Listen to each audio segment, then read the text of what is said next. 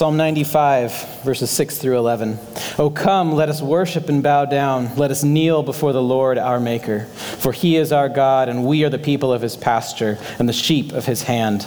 Today, if you hear his voice, do not harden your hearts as at Meribah, as on the day at Massah in the wilderness, when your fathers put me to the test and put me to the proof, though they had seen my work. For 40 years I loathed that generation and said, They are a people who go astray in their heart, and they have not known my ways. Therefore, I swore in my wrath, they shall not enter my rest.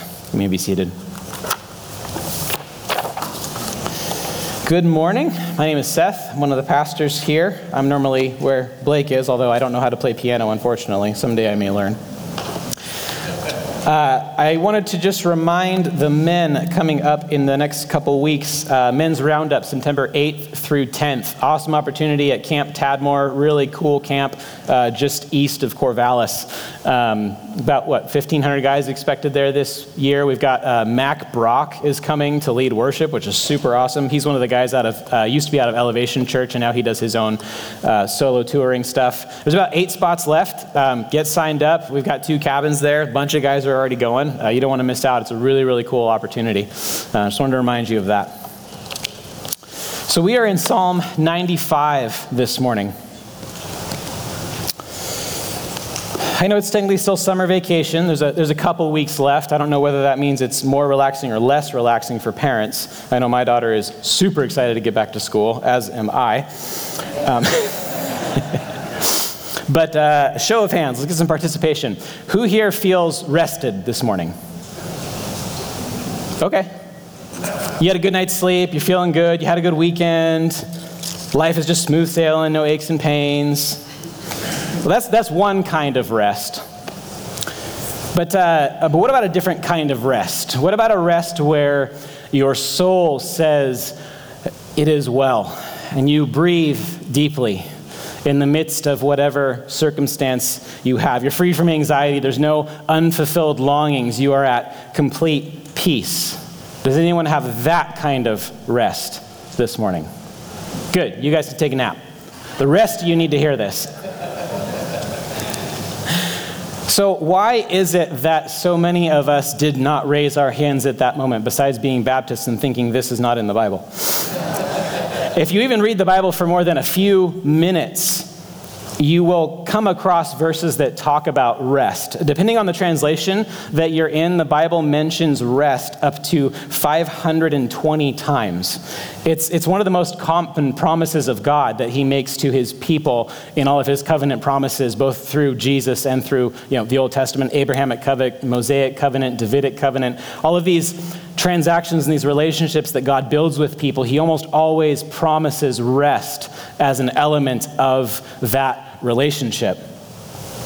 In fact, one of our favorite promises comes from Jesus in Matthew 11. You probably, most of you know this verse pretty well. Come to me, all who are weary and heavy laden, and I will give you rest. rest. You will find rest for your souls, for my yoke is easy and my burden is light. If those words are true, why can it seem so hard to find? The whole world chases after rest with all of its time, all of its resources. I read an article recently that said that Americans spend over $200 billion a year on streaming services. $200 billion a year to find some fleeting semblance of rest in a 20 minute show before going to sleep and starting the rat race all over again. Or this idea of living for the weekend. You know, you, you're just working Monday, Friday, I'm living for the weekend, weekend's coming. No matter how incredible your weekend is, Monday always shows up again. So, with how often the Bible talks about rest, you would think that we as Christians would be better off. But, but so often we're not. We're as much contributors to those statistics of anxiety and, and subscriptions to things that don't satisfy as everyone else in America by and large. So, uh, what gives? Like, what, why isn't there a marked difference if there's that much in the Bible about rest? Either the words of Jesus aren't true, or you and I are missing something. And I'm going to argue strongly it is the second one.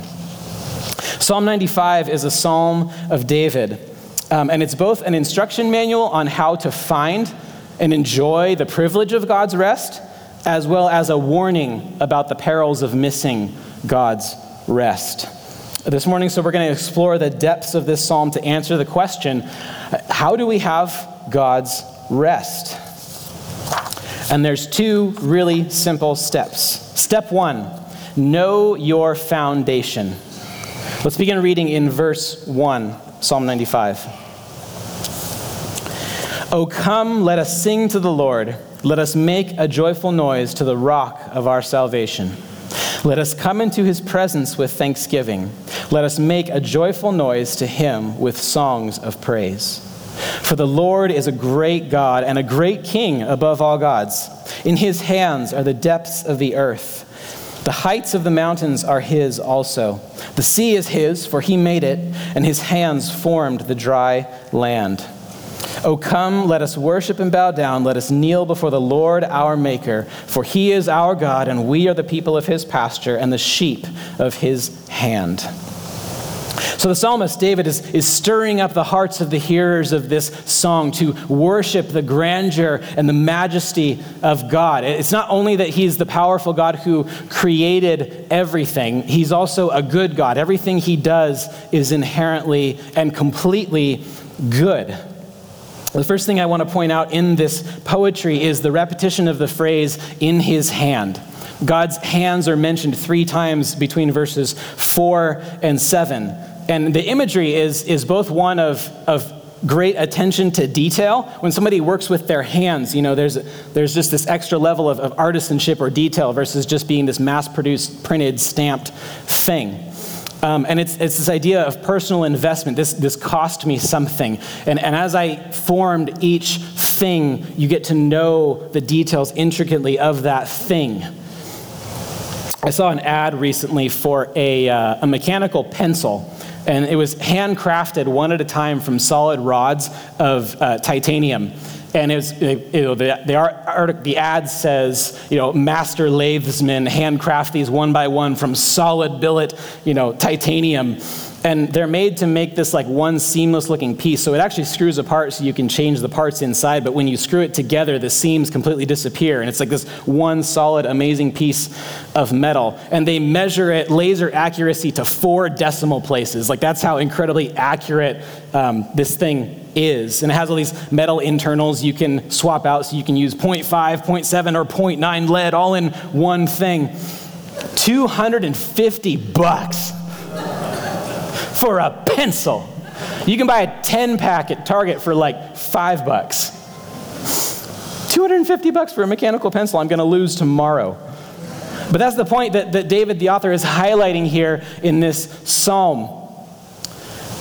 He's a good God. He's an invested God. He, he's a God who measures to the fourth decimal place. He's a God who made everything intentionally, and He cares about everything intentionally. And, and there's an, an artisan level uh, cost to that. It, it means that everything that God created is valuable. He didn't just, you know, offhand, uh, yeah, we'll make an animal like that, and yeah, we'll do, yeah, that's good enough, I guess. Like, everything, he said, it is good. This is exactly the way I wanted it to be. Now, sin spoiled a whole bunch of that, but the original intent and the original design is exactly the way God wanted it to be.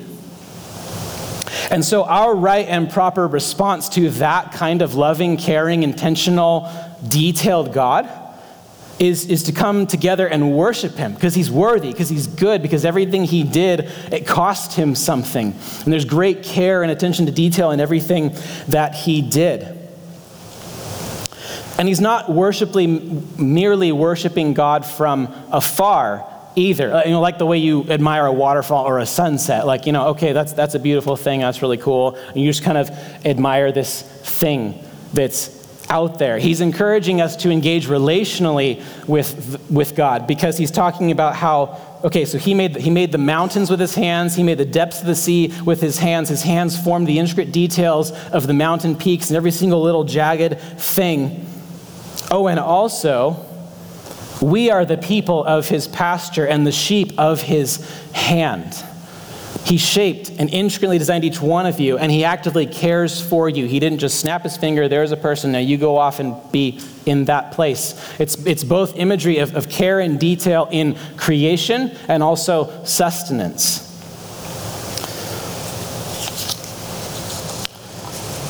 And when it says He is our God, in, uh, let's see, where is it? Verse 7 For he is our God. That's a really loaded statement if you're an Israelite. When we see he is our God, we should go, oh, okay, they, they get it. Because most of the Old Testament, they don't get it. It's not just he is the God who made all this great stuff. Thanks, man. Appreciate it. Now we're going to go enjoy it. We'll see you later. It's, it's proclaiming that everything we are and everything we have, everything we experience, belongs to God, our Maker. It's not just God is the Lord, God is my Lord. Can you imagine introducing your spouse or friend to somebody the first way? Hey, my name is Seth, and this is the wife in the relationship, Megan. Oh, well, the husband, there is the couch. There's, there's a personal relationship involved in He is my Lord. This is my wife. I am invested. I value, I treasure this. But perhaps even more important than Him being our creator is that He is, as David proclaims in verse 1, the rock of our salvation. That is an incredibly important phrase or name for God throughout all of Scripture. Um, 1 Corinthians chapter 10, it'll be up on the screen. We're going to spend first portion of our time there. Uh, this is an amazing psalm, Psalm 95, because there's like two or three different passages in Scripture that literally are like a complete um, commentary on Psalm 95. So my job felt like really easy this week because like, oh, well, the Bible says, so that's what it means. Done. Like, so that was really nice. Um, 1 Corinthians chapter 10, verses 1 through 14. For I do not want you to be unaware, brothers, that our fathers were all under the cloud and all passed through the sea, that's the Red Sea, and were all baptized into Moses in the cloud and in the sea, and all ate the same spiritual food and all drank the same spiritual drink.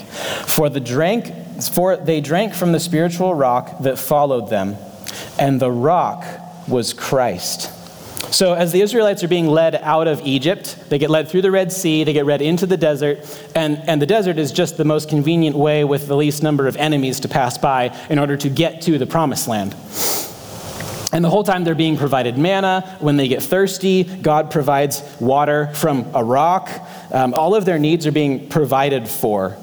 And Paul reveals to us that that rock that Moses struck in order to get water from is, was Christ, the second person of the Trinity, the source of their salvation. That's both in, in, a very that's in a very real sense. If they did not receive that water in the desert, they would have all died. So there's a very real reality to that rock being an, an actual salvation just to keep them alive in this moment, but also it's another opportunity to trust that God is going to provide. So it's also a source of salvation in that we're not relying on our own means, we're relying on God to provide everything for us because that's the only way we can be saved. And we know that rock, of course, we have the, the spoiler alert, the New Testament, so we know that that rock is Jesus. They only knew that, you know, a, a hint or a portion or a foretaste, um, a theophany, maybe you would call it, of, of what that actually represents. We get to say, hey, by the way, that's Jesus. And that makes it really important that we understand what our foundation is, what the rock of our salvation is because it's Jesus. And that means that Jesus is our source of rest. He is the foundation on which God offers deep, nourishing, sustaining soul rest to us.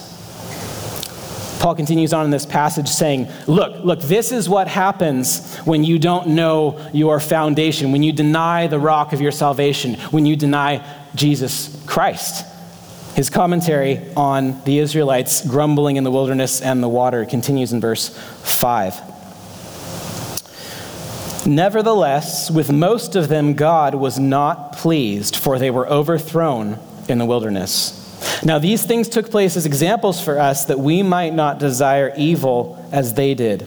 Do not be idolaters, as some of them were. As it is written, the people sat down to eat and drink and rose up to play. We must not indulge in sexual immorality, as some of them did, and 23,000 fell in a single day. He's referencing the golden calf moment when they're at the base of Mount Sinai and Moses is up on the mountain getting the Ten Commandments from God. And they all, I don't know if you remember the story, they all wonder if Moses is ever coming back. And so his brilliant brother Aaron goes, Give me all your gold, we'll melt it into a golden calf, and we'll worship that if we can call it God, because that'll be, be good enough. And so they sit down to eat and they have a, a, feast to this golden calf. And then they rise up and play, which is very uh, PG. They uh, had an orgy. They had a massive party full of terrible, horrible things in their drunkenness and in their uh, idiocy, honestly. Uh, in their, well, yeah, the, the, the mountain's rumbling, but who knows if God's really real? I don't know if he's going to take care of me. We don't know if Moses is coming back. We'll just, we'll take care of it ourselves. We'll find rest our own way. Continue in verse 9. we must not put Christ to the test, as some of them did, and were destroyed by serpents, nor grumble as some of them did and were destroyed by the destroyer. Uh, the serpents is in relation to Numbers 21. Let me turn there real quick. Numbers 21, verses 4 through 6. I don't have it on the, on the slides, but. From Mount Hor, they set out by the way of the Red Sea. So, this is right after they passed through the Red Sea to go around the land of Edom. And the people became impatient on the way.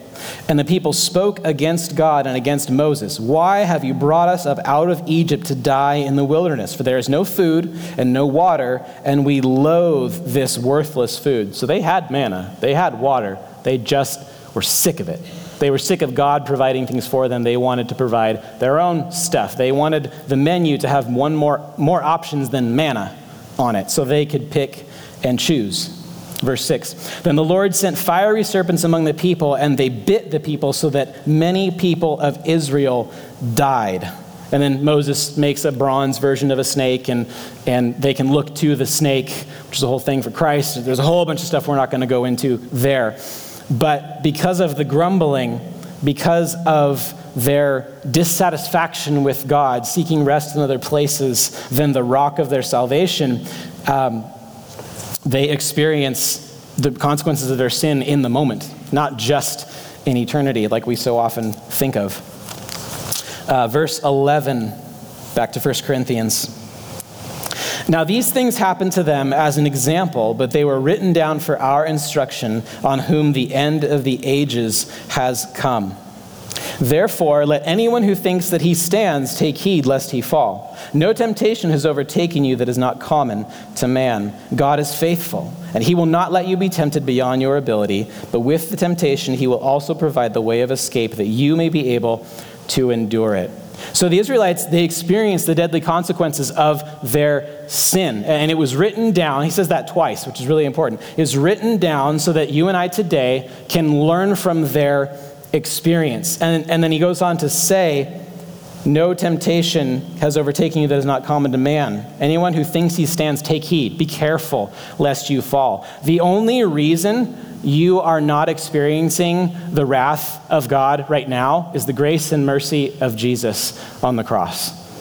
That is the only reason you are not currently running away from fiery snakes is because God is patient and God is faithful and has provided a way through Jesus Christ. So there's no reason for boasting. There's, there's no reason to think that you are better at not sinning than the Israelites were, like we're so much better off than they were. We have the exact same hearts. We just have the benefit of Christ and the indwelling Holy Spirit, which is huge.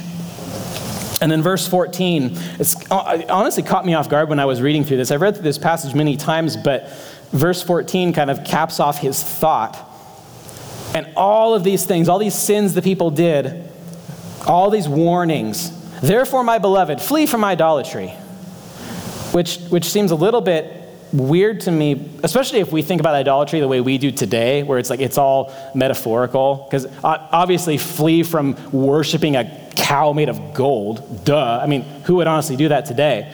But, but we, we forget to realize that our idols can be so much more uh, muted. They, they can be so much less obvious than a shimmering golden calf in the middle of a field. The reality is that idolatry is, is the root of all sin. Now, the sin may have a different name, it may have a different outcome, it may have a different thing that it looks like, but idolatry is the root of all sin because sin is always a worship problem. That's what idolatry is it's, it's the worship of something other than God. Worship is an expression of what we value and it's what that, mean, that word means. It's a shortened version of worthship. What you, what you ascribe worth to, what you deem valuable, is what you worthship, worship. And that's exactly why David starts off the first half of Psalm 95 with this extravagant invitation to come and worship, and then talking about all of the deeds and all the good things that he has done worshiping God for all He's done, reminding our hearts of His greatness, His faithfulness, His authority, His worthiness, the fact that He deserves all of this praise. It helps turn our wayward hearts away from our disordered desires, helps turn our hearts away from the enticingness of sin, the enticingness of, of worldliness, and satisfying selfish desires. Because this is where the Israelites went wrong. They did not acknowledge the rock of their salvation, which was God providing for them in the wilderness, which we know as Christ. And they instead worshiped their personal comforts and their, and their preferences over and above the good plans that God had for them. They told God, We don't want you to provide water in the desert. You, I want you to take me out of the desert. And we do the same thing. Jesus, I don't want the rest your word has to offer this evening or prayer has to offer this evening. I want the rest Netflix has to offer this evening. You know, being with me in the valley of the shadow of death is good. Like, thanks for doing that, God. How about we just don't be in the valley of the shadow of death? Why don't you just take me out on the plain instead? I know you're capable of that. Why be with me in this when you can take me away from it? And so we can so easily start to grumble and whine, and our prayers turn into like hardship avoidance wishes that we toss into a wishing well. God, take me the thing away from me. God, take this thing away from me. God, I don't want to experience this. And instead of communicating with and submitting to a trustworthy and faithful God who is going to provide for you in unimaginable ways in the middle of the valley, we just would rather be out of it. And that means that we don't truly believe that He wants what's best for us because our version of what's best for us looks way different than His does. And I think we start to question whether He really does want our good. So, step one know your foundation Jesus, the rock of our salvation. Step two is this respond favorably to Him. Let's keep working through the psalm, uh, starting in the uh, end of verse 7. Today, if you hear his voice, do not harden your hearts as at Meribah, as on the day at Massah in the wilderness, when your fathers put me to the test and put me to the proof, though they had seen my work. For 40 years I loathed that generation and said, They are a people who go astray in their heart and they have not known my ways. Therefore I swore in my wrath, they shall not enter my rest. I wasn't planning on it originally, but I want to go ahead and read the exact story they're talking about. It's really short, but so you can really get the detail of what's going on at Meribah and Massah. Exodus 17, verses 1 through 7. All the congregation of the people of Israel moved on from the wilderness of sin by stages, according to the commandment of the Lord, and camped at Rephidim. But there was no water for the people to drink. Therefore the people quarreled with Moses and said, Give us water to drink. And Moses said to them, Why do you quarrel with me? Why do you test the Lord? But the people thirsted there for water, and the people grumbled against Moses and said, Why did you bring us up out of Egypt to kill us and our children and our livestock with thirst? It's kind of a legitimate question, isn't it? So Moses cried to the Lord, What shall I do with this people? They are almost ready to stone me. The Lord said to Moses, Pass on before the people, taking with you some of the elders of Israel, and take in your hand the staff with which you struck the Nile, and go. Behold, I will stand before you there on the rock at Horeb, and you shall strike the rock, and water shall come out of it, come out of it and the people will drink. And Moses did so in the sight of the elders of Israel, and he called the name of the place Massah and Meribah because of the quarreling of the people of Israel, and because they tested the Lord by saying, Is the Lord among us or not? So I don't, I don't doubt that they were thirsty. I don't doubt that it was a real need, but they were not waiting on God's timing to fulfill that need. They had this understanding of, you know what, I'm going to die in the next two minutes if I don't get water. Wasn't actually the reality. But they didn't trust God in their hearts to provide, and so they're looking for other ways to provide for themselves rather than wait on the Lord. But God's original plan for the Israelites to be in the desert was actually only a few weeks. If you actually chart from the Red Sea to the Promised Land, it's like a three week walk or something like that, and it's not that much of a wandering route. Um, the, the, area of desert they wandered in was actually really not that big. I, I don't know how many times they probably passed the same rock, just over and over and over again, wandering in this area. But they grumbled the whole time, the whole three weeks. And then when they got to the edge of the promised land, they sent the spies in, and the spies, all but two of them, brought back this scary report of giants and walled cities, and there's no way we're going to be able to conquer. There's no way the God who just parted the Red Sea and provided water out of a rock is going to be able to conquer these giants. And so they crumbled in fear, and, and they, they wanted to stone Moses and Joshua, and, and they wanted to go back. They literally started recruiting for a leader instead of Moses who would lead them back through the desert, I don't know, back through the Red Sea again. I'm not sure what they were expecting, and back into Egypt, because at least there were meat pots there instead of this darn manna. And so, verse 11 in Psalm 95 says, Therefore I swore in my wrath, they shall never enter my rest.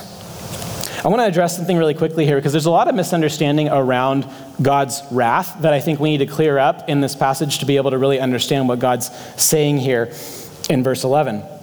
It's not saying that God is petty or vindictive or, or gets offended easily and he wants to watch his people burn and die because they, because they grumbled a little bit.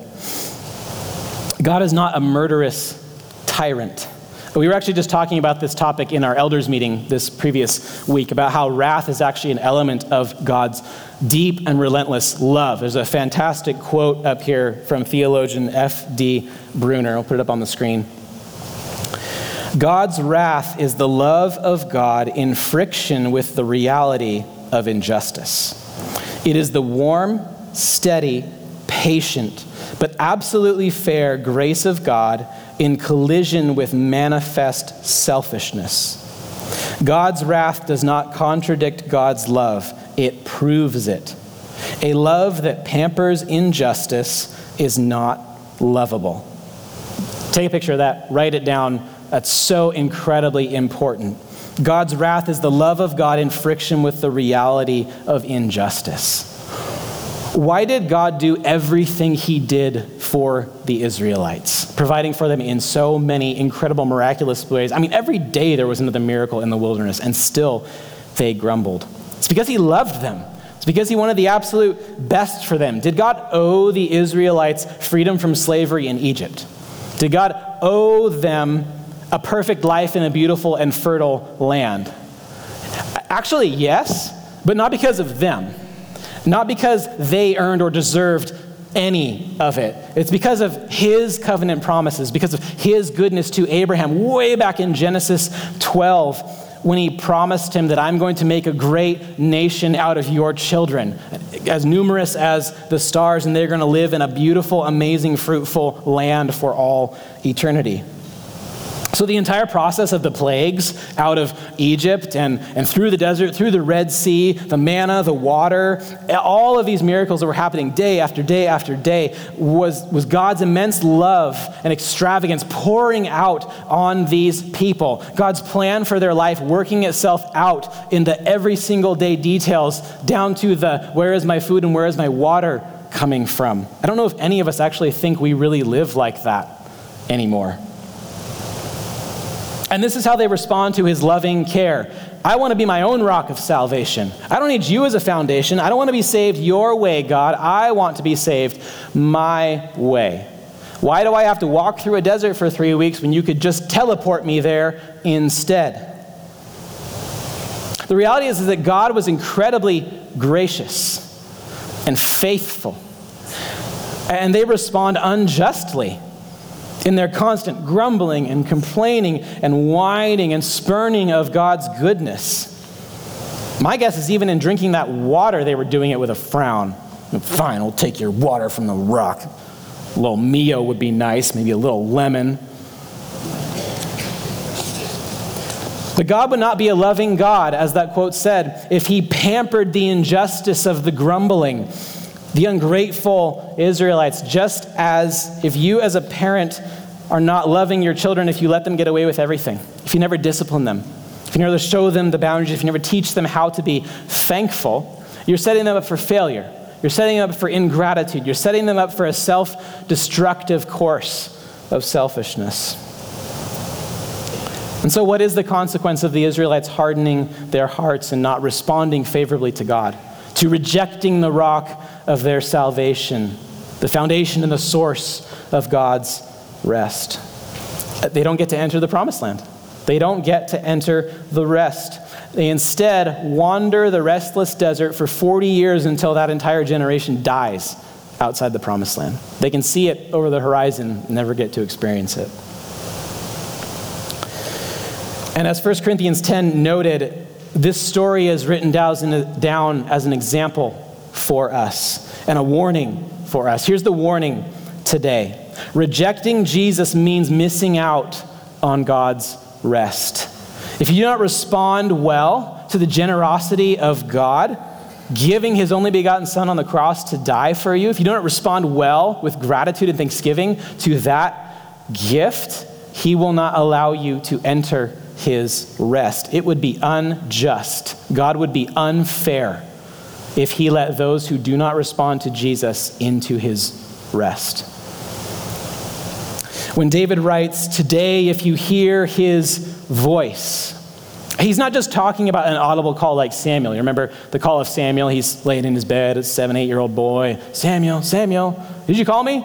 Nope, nope, go back to bed. It may be that, but when he says, Today, if you hear his voice, it's, it's any way that you encounter and experience and, and understand the reality of God. He calls to us in creation, He calls to us in every single thing He does. So if you're reading your Bible, you're hearing the voice of God. If I am preaching, or whoever up here is preaching, if you're sitting and listening to a sermon, that's biblically based, you're hearing the voice of God. When we engage in worship together and sing, you're hearing a bunch of people sing with the voice of God. The Holy Spirit inside you stirring your heart, nudging you and saying, maybe you should go talk to that person. Maybe you should pray about that thing. Maybe you should give that person that thing. Uh, encouragement from brothers and sisters in Christ. Admonishment. Hey, buddy, cut that out. That's, that's going to be some problem for your marriage. That's the voice of God. Today, if you hear his voice, do not harden your heart. The book of Hebrews, chapter 3 and 4, are an amazing commentary on Psalm 95. It quotes almost the entire thing, um, and it tells us really plainly everything that David was meaning and, and what the implications are for us. Um, if you want to get the whole picture, honestly, just go home and read the entirety of chapters 3 and 4. It lays it all out beautifully. We don't have time to go through the whole thing today. I'm just going to touch on a couple highlights relating to how we can respond poorly to God and how we can respond well to God. Because that's, that's, point, that's step two respond favorably to God. How do we do that? So we'll start in Hebrews chapter 3, verses 15 through 19.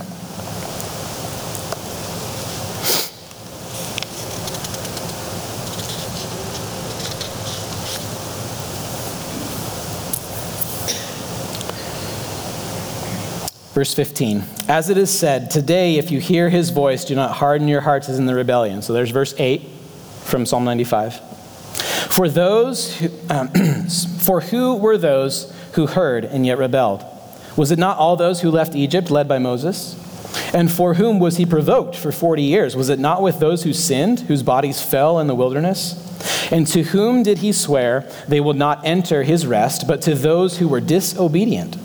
So we see that they were unable to enter because of unbelief.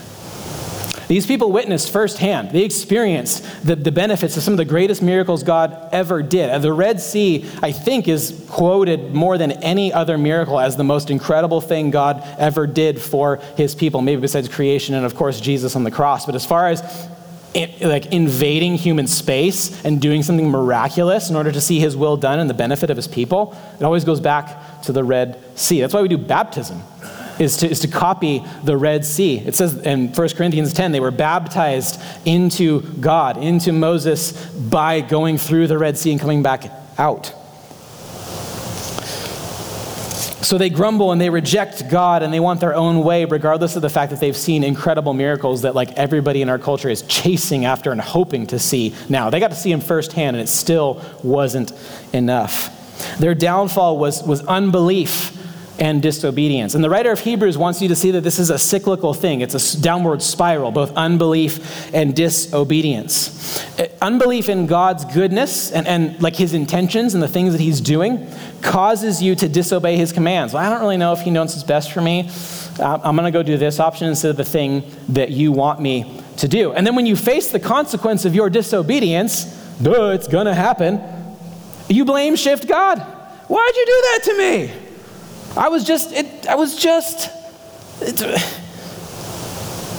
and then it cycles downward and downward and downward. You disbelieve him even more, which causes you to disobey him even more. And now you're just straight on running the complete opposite direction and blaming God for you running that direction. I don't know if I've ever heard an atheist or someone who doesn't believe in God not blame God in some element of their defense for why they don't believe. There's always a blame shift element, it's never their fault.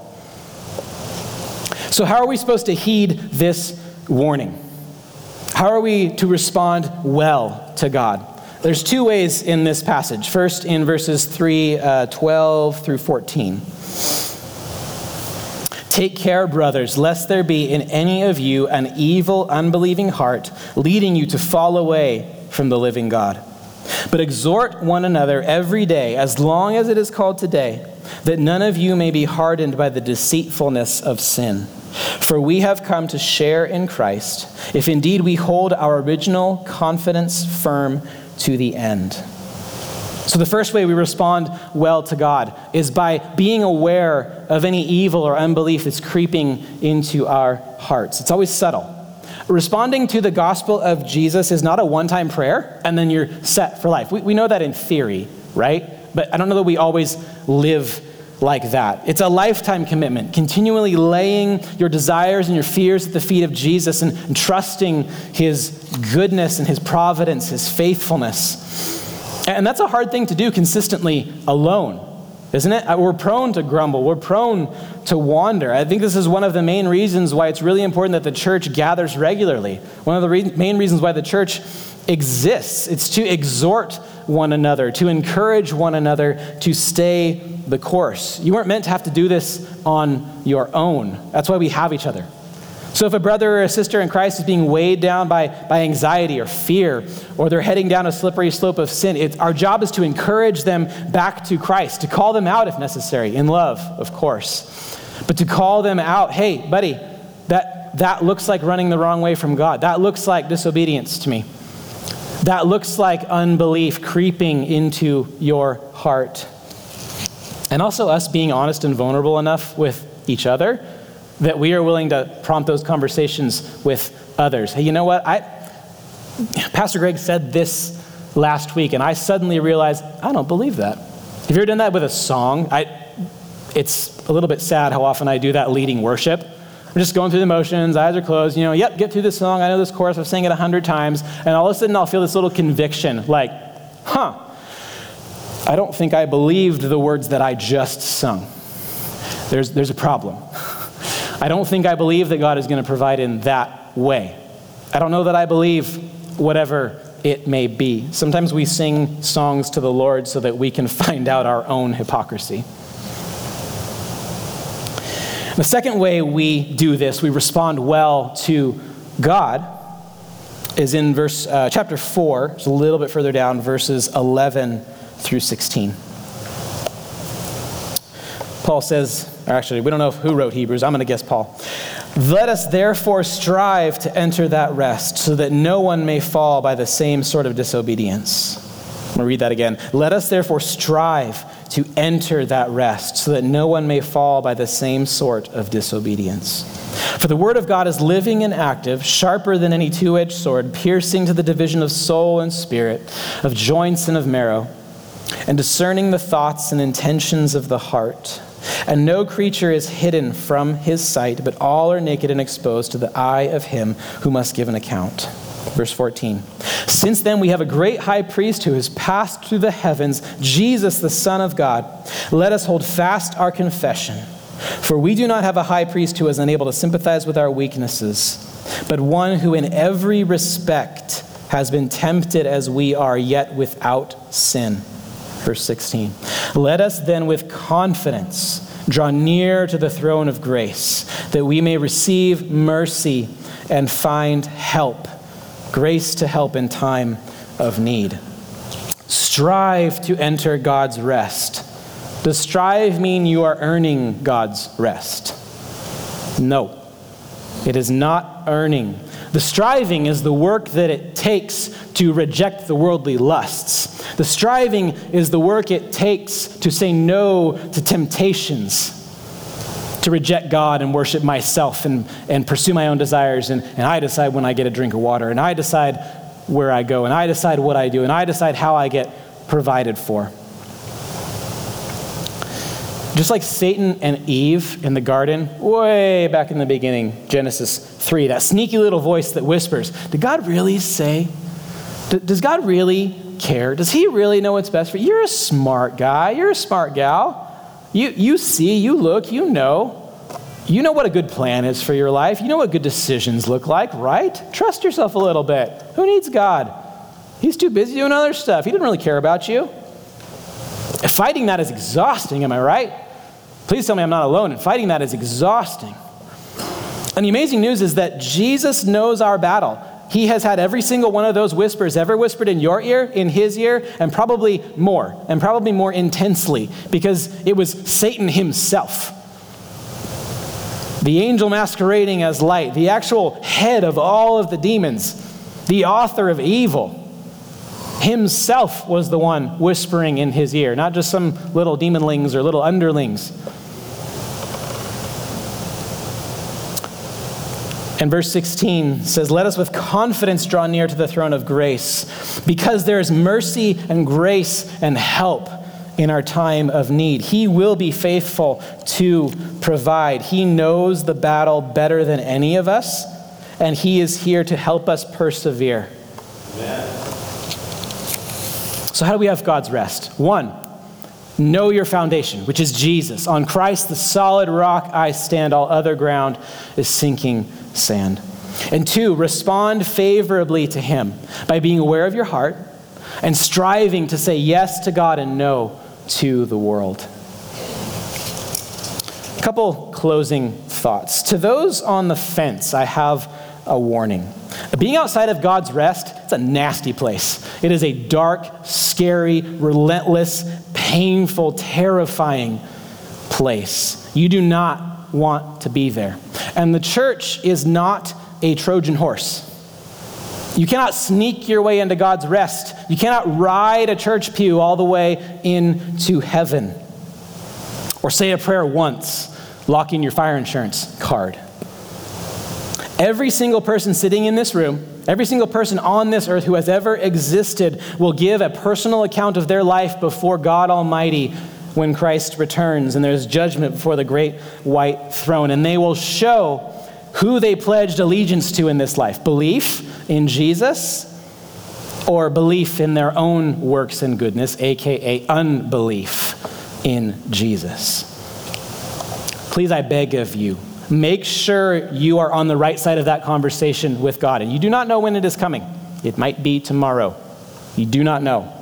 Do not hedge your bets that it is a long way off. It is coming, and there's no way you can cheat through that exam. There's only one right answer, and it's not Jesus is the Lord. Every day, one day, every knee will bow and every tongue will confess Jesus is the Lord. The only right answer is Jesus is my Lord. My Lord, not the Lord. Even the demons know Jesus is the Lord. Make Jesus my Lord. And to those who long for rest but aren't sure where to start, I'm with you. It's amazing how quickly this can start to slip through my fingers. I think I'm there. God, we're good. One little minuscule thing, one calendar change, one unexpected expense, and suddenly everything is crumbling down around me and my life is almost over. I'm a little melodramatic. Maybe you're not that way. Bless my wife. In verse 2 of Psalm 95, David says, Come into his presence with thanksgiving. There's an intrinsic link between God's presence, worship, and rest. Exodus 33 14 says this as, as they are preparing to continue on in the wilderness. God says this to the Israelites My presence will go with you, and I will give you rest.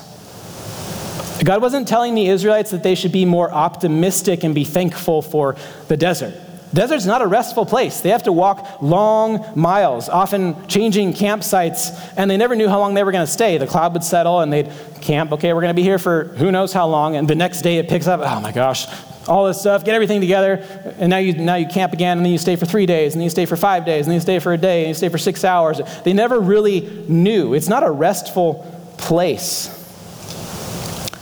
But rest is not to be found in the desert, but in the presence of God who is with you in the desert. If I can say it another way, a more generic way, rest for your soul is not found in your circumstances, but in the God of your circumstances. And if you have surrendered to Him, He is the God of your circumstances. Remind yourself of that. He does still have control, He still holds it in His hand. You are the people of His hand. And one of the best places to enter the presence of God is right here. Now, you have the Holy Spirit within you, that's the presence of God. But right here in this moment, in this gathering of believers who love the Lord and worship Him, believers together worshiping God in song is one of the absolute best places to encounter the presence of God and find rest. So let's do that together one more time. But I want to challenge you before we do. We don't just sing these songs because they're biblical and true. That is one reason. We train our hearts, we train our tongues to sing truth, to remind our hearts of truth, and to weed out um, unbelief, to weed out hypocrisy. But we sing these songs because God is actually here right now. He, His presence is here in this room, and He hears the songs that we sing. We don't just sing them to each other, that's important. We don't just sing them to the wall over there for some reason. We sing them to a God who is actively here, and He hears with ears, and He listens, and He is blessed by our worship. I know often when the Bible talks about rest and talks about peace, it's in reference to eternal security. And that's, that's a huge portion of where we get our rest, is knowing that in the end everything's going to be made right. And that, that's good. But when Jesus promised in Matthew 11, rest for your souls, I think he meant right now. Because he was talking about as opposed to the burden of the Pharisees. He wasn't just saying rest for your soul someday, so just, just put your head down and, and, and just keep going. It's going to suck, sorry. He was talking about the Pharisees have loaded you down with over 600 laws that are impossible to keep.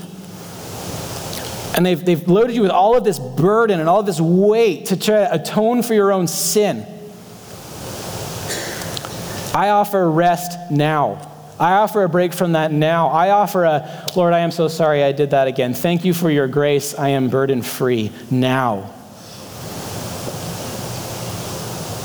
It's not just one day you will get out of the desert, but that God is with you in the desert in this exact moment.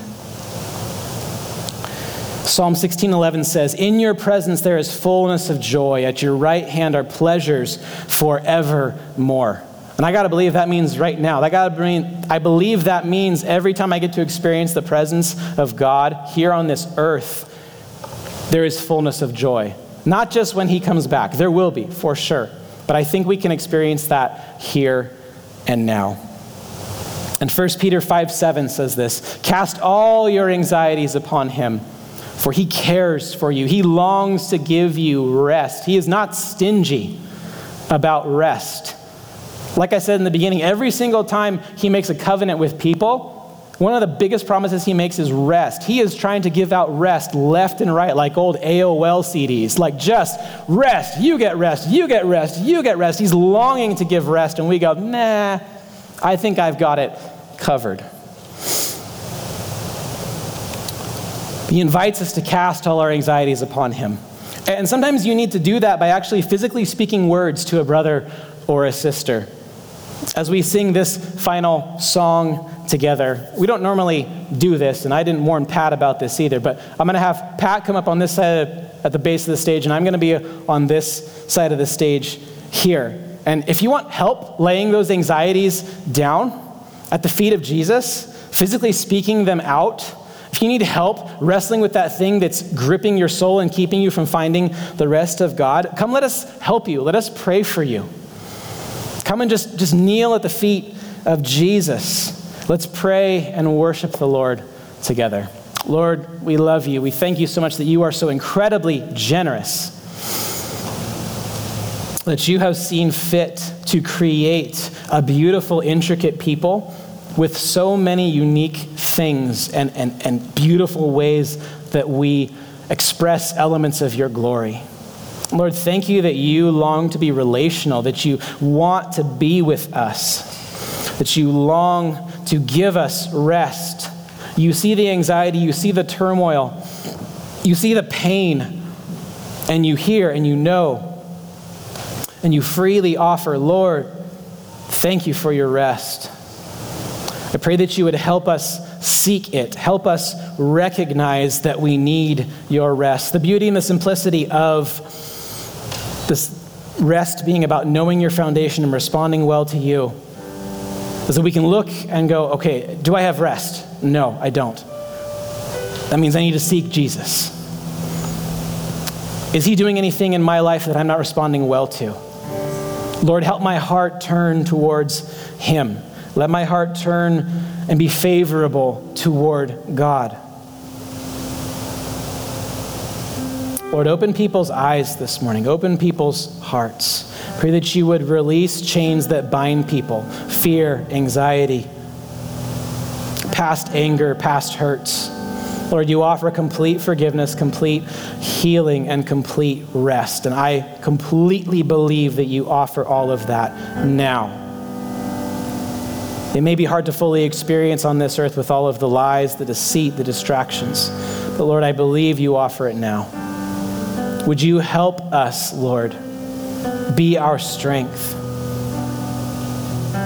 Help us get over the fear of running towards you and just run towards you with full abandon, seeking your rest.